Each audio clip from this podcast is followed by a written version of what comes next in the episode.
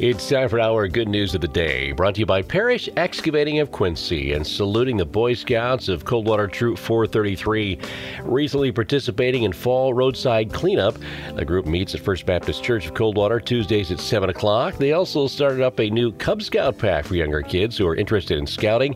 Those Cub Scouts meet every other Tuesday at 6 p.m.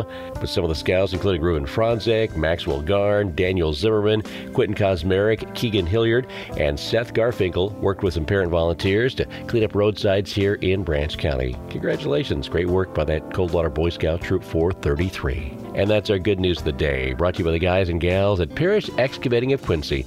Thankful to have the opportunity to bring you the good news on AM 1590 and FM 95.5 WTVB.